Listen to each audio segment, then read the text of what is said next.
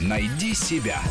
Интересные профессии с Аллой Волохиной. Добрый день, я Алла Волохина. Сегодня в программе «Найди себя» мы поговорим о трудоустройстве молодых специалистов. Наступил сентябрь, выпускники вузов отдохнули после защиты дипломов и приступили к поиску работы. Хотя многие не ждали сентября и правильно делали. Они уже нашли себе работу и получают первые впечатления. Кто-то доволен, кто-то нет. Другие столкнулись с проблемой, не могут устроиться. Собеседования заканчиваются неудачей.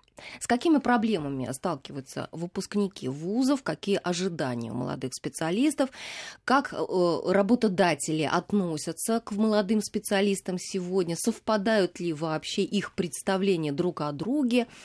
Обо всем об этом и о многом другом мы поговорим сегодня с гостями нашей программы э, из рекрутинг-агентств. У нас сегодня в студии Ирина Светицкая, руководитель молодежного направления HeadHunter на сайт, и сайта Карьера.ру, Иван Кузнецов, руководитель пресс-службы портала Superjob и Анастасия Стасева, руководитель проекта молодежного хедхантинговой компании агентства Контакта. Здравствуйте, господа. Добрый Здравствуйте. День. Алло, добрый день.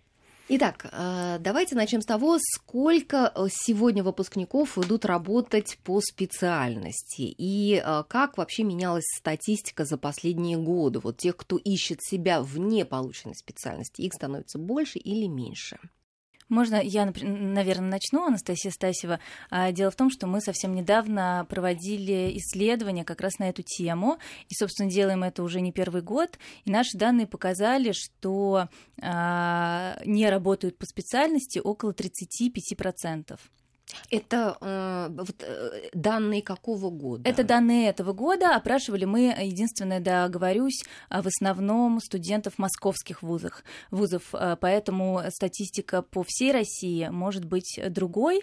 Я, например, слышала, что Подобное исследование проводила Высшая школа экономики, и у них цифра достигала 60%. То Это есть по стране? По стране, да. Потрясающе. Гораздо больше, чем вот наши данные да, по Москве. 60%. Это какая-то невероятная просто цифра. А вот интересно, это вообще тенденция последних лет или это вот всегда так было. Вы знаете, если наши данные сравнивать, то в прошлом году у нас было даже больше, 44%. Вот. То есть, мне кажется, доля ребят, которые работают не по специальности, она всегда была большой.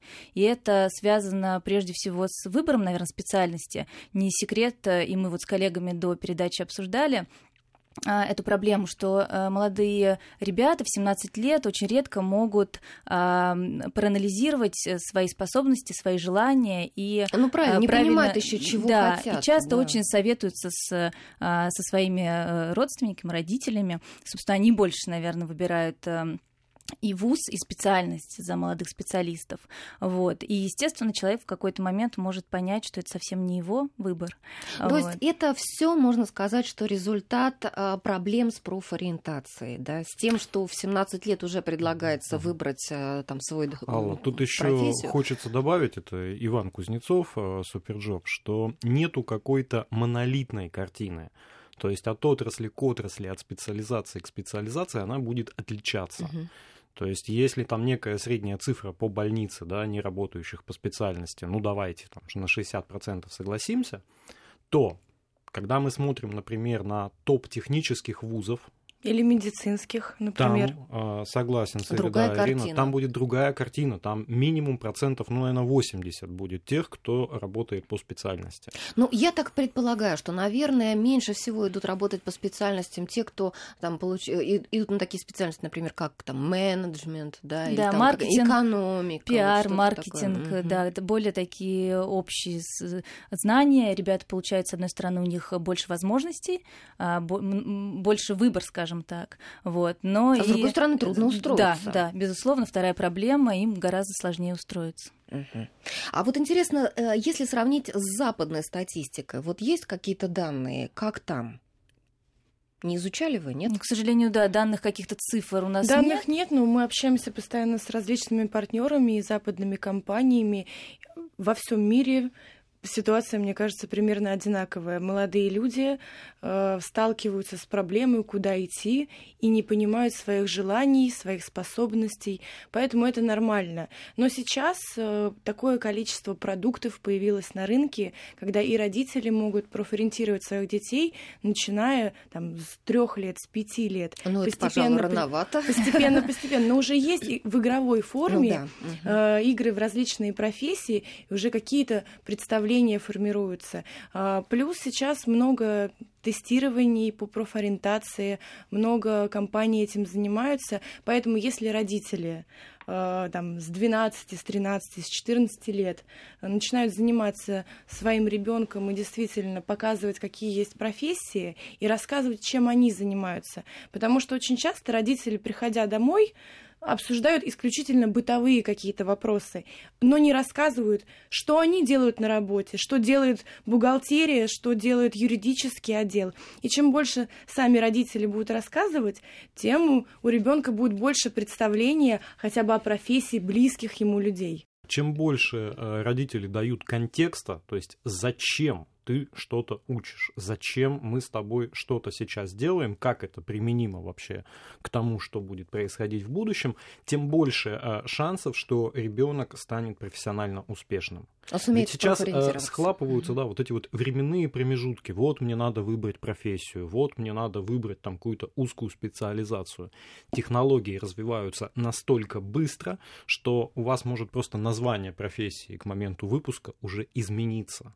Ну и, и вообще говорят о том, что э, сейчас все действительно так быстро меняется, что придется и профессии менять в течение жизни по нескольку раз. Даже не то, что менять, а перетекать, вот э, расширяться. Это такой вот получается. Либо углубляться. Ну, да, по-разному, постоянно не учиться. Э, обрыв, да, такое плавное айкидо какое-то профессиональное. Ну, давайте вернемся к э, тем, кто а, вот только выпустился, трудоустраивается, к их проблемам. А, итак, а, какие у них а, ожидания от первой работы, от работодателей и насколько они совпадают или не совпадают с действительностью? Ну, мне немножко странно слышать, э, если человек закончил в этом году э, учебное заведение и собирается на первую работу к этому моменту уже должно быть несколько каких-то опытов, подработок, практик, стажировок, работ, э, там, выходные дни, вечерами, еще как-то. Ну, то есть это не должна быть первая работа. Но... Я целиком и полностью вот Ирину поддержу. К сожалению, вот эта странность, она э, практика. У нас э, вот есть э, специальный человек, Ольга, привет, если ты слышишь, э, руководитель проекта Superjob для студентов, которая, возвращаясь со встреч со студентами, она рассказывает, что меньшинство, абсолютное меньшинство, задают конкретные вопросы. Вот, скажем, третьекурсник говорит, я хочу пойти на стажировку, на практику в такую компанию, подскажите. Большинство только к пятому курсу начинает задавать вопросы ей, а как мне правильно оформить резюме? Да, То я есть, тоже постоянно общаюсь вот... со э, студентами, и это действительно такая проблема есть, и она очень часто идет опять же от родителей. Когда мамы и папы жалеют, сыночка и доченька, не надо, ты учишься на дневном, отдохни. Так делать нельзя. Ну, то есть это путь э, когда ты своего ребенка жале, жалеешь, любишь, но делаешь ему э, на самом деле тяжелую жизнь э, после окончания университета, института, потом будет сложнее. И те студенты, которые начали стажироваться, подрабатывать с первого, со второго курса, они уже по окончанию учебного заведения уже опытные специалисты. И, естественно, у них заработные платы, как у опытных специалистов. Поэтому не На жалейте деле, детей. Да, я бы тоже тут вот добавила, согласна, э, но, к сожалению, вклад вот в такой подход э, вносит еще и вуз. Потому что если рассматривать э, топ-10 вузов, да, они чаще всего очень негативно относятся к ребятам, которые пытаются совмещать учебу и работу.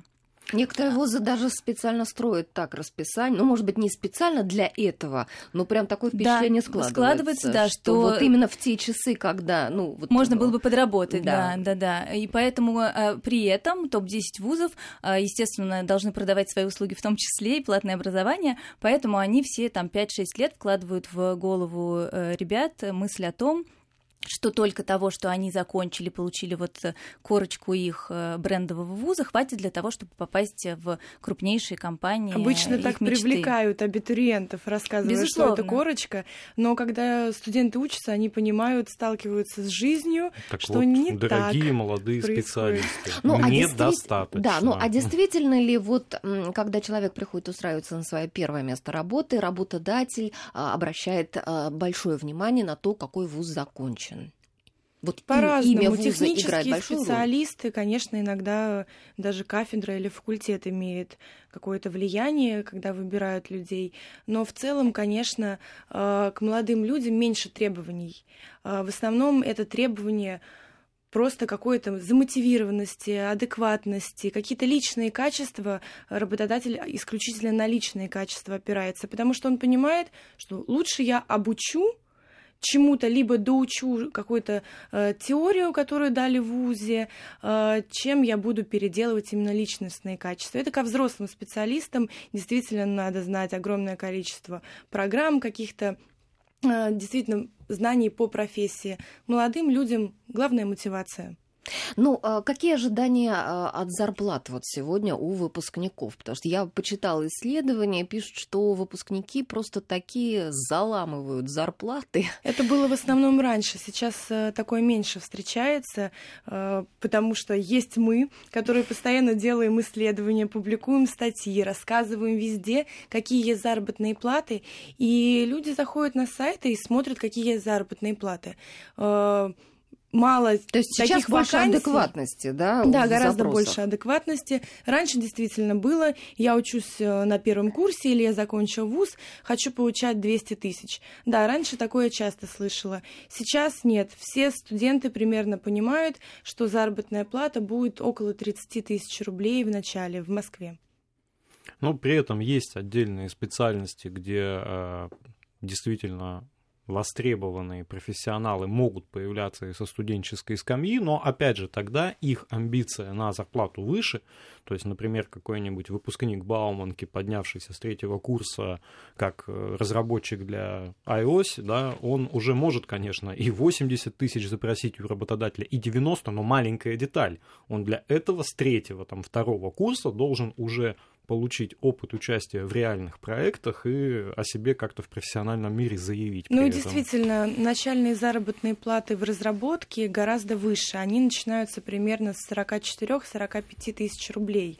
А когда, например, начинающий юрист начинает от 27 тысяч рублей. Поэтому действительно все очень сильно зависит от специализации конкретного молодого человека. Я читала одно очень интересное исследование, Высшая школа экономики его провела, о том, что ожидание высокой зарплаты способствует ее росту. Вот чем выше зарплата и требования соискателей, тем больше оказывается их доход на следующем месте работы. Вот это очень а любопытно. они там не уточняли обоснованность э, Адеква- адекватность. Но одно дело попросить на 2000 рублей больше, а другое дело в два или в три раза. То есть эм, Хочется действительно узнать, что имелось в виду в этом исследовании. Ну, то есть а, имелось в виду то, что а, немножечко всегда превышаете то есть превышайте всегда зарплату Немножечко, а, от быть. той, что у сотрудников этой компании, куда вы поступаете, вы немножко завышаете требования своей да, собственной и, зарплаты. И, пожалуйста, еще завышайте при этом немножко требования к самому себе. Старайтесь каждый день там что-нибудь новое выучить, каждый месяц какой-нибудь чуть больше выдать результата, и тогда вообще будет просто вот идеально. Гарантия повышения да. зарплаты, да? Да. Ну, смотрите, еще вот такой э, показатель, как как, э, сколько ты работаешь, вот много ли ты работаешь, да, или ты от звонка до звонка работаешь, это тоже сказывается на зарплате. Вот я, например, слышала, мне рассказали историю о том, э, э, девочка проходила практику в зарубежном инвестиционном банке, и она рассказала о том, что там вообще считается хорошим тоном задерживаться на работе чуть ли не до утра. Вот просто uh-huh. люди сидят на работе до 4, до 5 утра. И у одного сотрудника была такая привычка, не привычка, а такая особенность. Он рассылал в конце вот этого своего сидения на работе всем сотрудникам, да, по рассылке да, письмо. Копию, да, чтобы, да, чтобы uh-huh. все были в курсе, до скольких он Небольшой был на работе. секретик. Можно в Outlook э, настроить такую функцию, когда ты дома спишь, и в 4 утра от тебя, там, или в 5, во сколько хочешь, отсылается письмо. Можно сделать так. Ну, так все-таки, если, ну, если серьезно серьезно. Вот, а... та, вот угу. сейчас от работодателей есть такие требования, чтобы вот просто выжить как мочалку. Все вот, зависит от профессии. Если ты трудоустроился продавцом-консультантом, то у тебя есть четкие часы работы и четкий график, там 2 через 2, по 12, там, по 8 часов. Тут действительно все четко. Если ты хочешь работать в офисе в какой-нибудь известной зарубежной российской компании, то, ну, честно, я не знаю, мне кто кажется, что все работает раб... там с 10 а. до 10, да, 7. но это на самом деле зависит не от Слушайте, того, что... Швеция а... перешла официально, извините, перебил да. на 6-часовой да, рабочий, рабочий день. день да. Мы вот спрашивали людей, когда только у них проводилось еще э, обсуждение всего этого, хотели бы вы получить 6-часовой рабочий день? В общем-то, большинство сказали, что они ради этого готовы работать побыстрее работодатели, это можно все эти цифры досконально у нас на Суперджобе найти, но суть была в том, что есть виды работы, которую надо просто выполнять по времени. Есть виды работы, на которые работодателю глубоко э, все Где равно. нужен результат. Если ты за час да, сделал то, что от тебя нужно, что ты будешь делать оставшиеся 7 часов? А здесь, вы понимаете, именно вот какая-то такая политика странная, потому что вот опять же, про, возвращаясь к тому же инвестиционному банку, про который я уже говорила, а, молодой сотрудник э, сидел на работе до 9 часов вечера, работал, а, через две недели к нему подошел руководитель и сказал, что-то ты э, очень мало э, проводишь время в офисе, мы тобой недовольны. То есть он, они недовольны не тем, что он не всю работу выполняет или выполняет ее не очень хорошо, хорошо, а тем, что он мало работает, время проводит. В каждой в компании свои устои, естественно.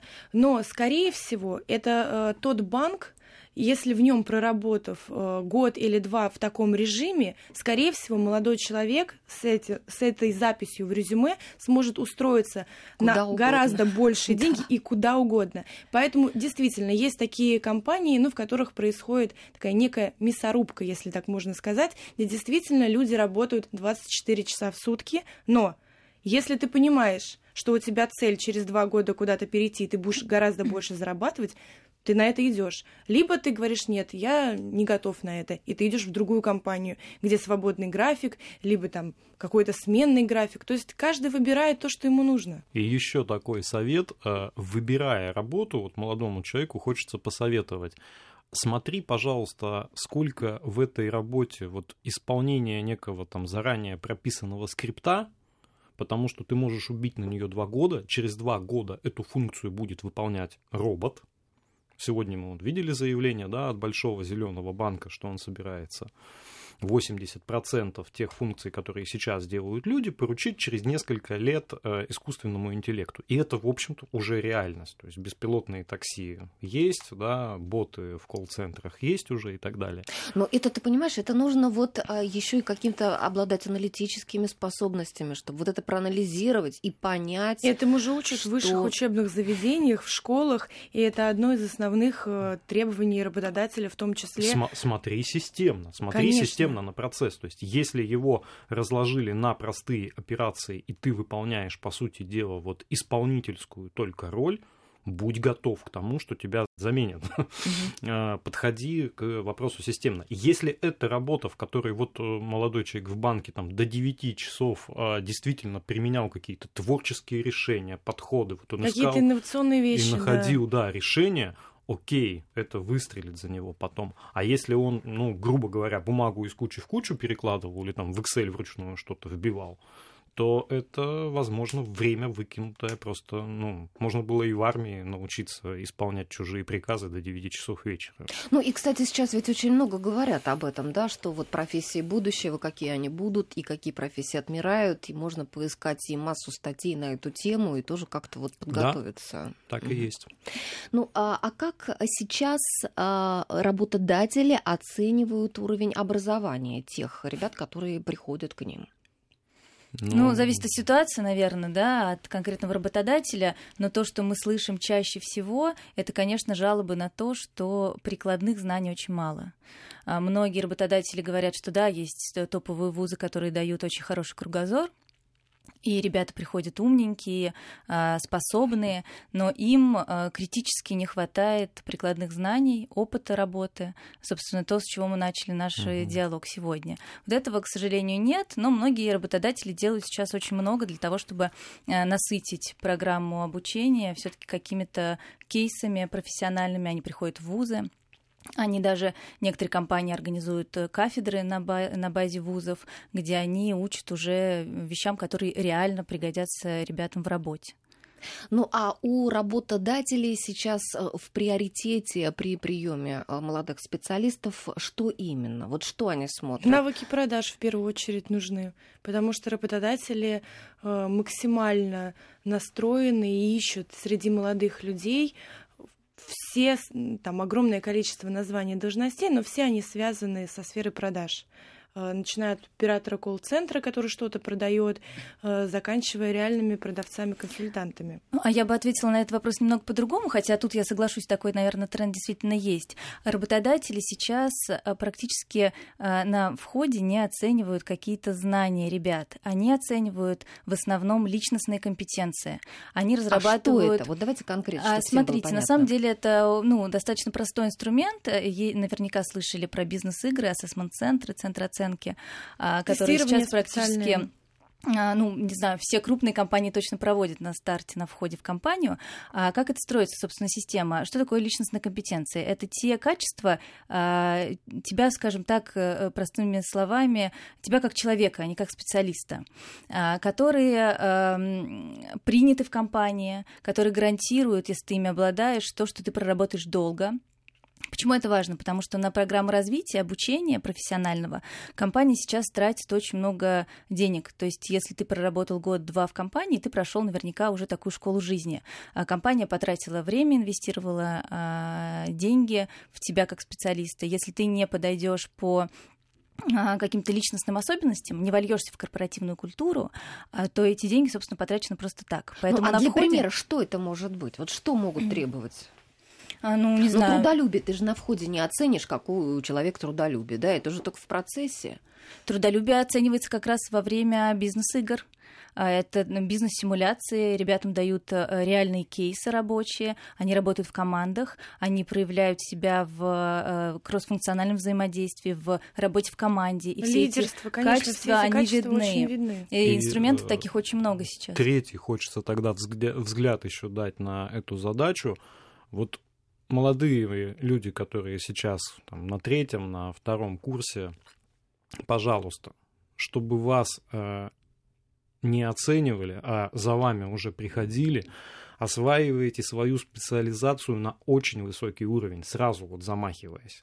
Вот тогда ваши личностные качества отойдут на второй план. Если вы придете в компанию, повторюсь, там, хорошим разработчиком, вот э, в Superjob мы сегодня готовы взять хорошего, действительно классного разработчика, не обращая внимания на его личные качества. Если Ой, это хоть у него противный характер. Хоть да? у него будет противный характер, и он будет э, отвратительно... Но сейчас просто время разработчиков со всеми остальными профессиями. Если ты будешь э, злым и мерзким пиарщиком, ну, не знаю. Вряд ли получится. Если ты при этом будешь способен выдавать э, результат... Будет сложнее то... доказывать, особенно молодому специалисту на этапе собеседования. Вот. Вот для этого занимайтесь карьерой до того момента, когда она занялась вами. То есть ну, старайтесь рулить процессом. Ты имеешь в виду занимайтесь карьерой, то есть идите прям работать э, там со второго, третьего курса. С Это... первого лучше. Лучше, да, э, Ого. с первого. И не просто идите работать, а четко себе отдавайте отчет, что вы делаете. Хочется денежек на смартфон заработать, недостающих. Один э, подход. Хочется понимать, как дальше зарабатывать много денег и интерес. Другой будет подход. Иди по специальности, как минимум. Ну что, сейчас мы прервемся на пару минут на новости и оставайтесь с нами.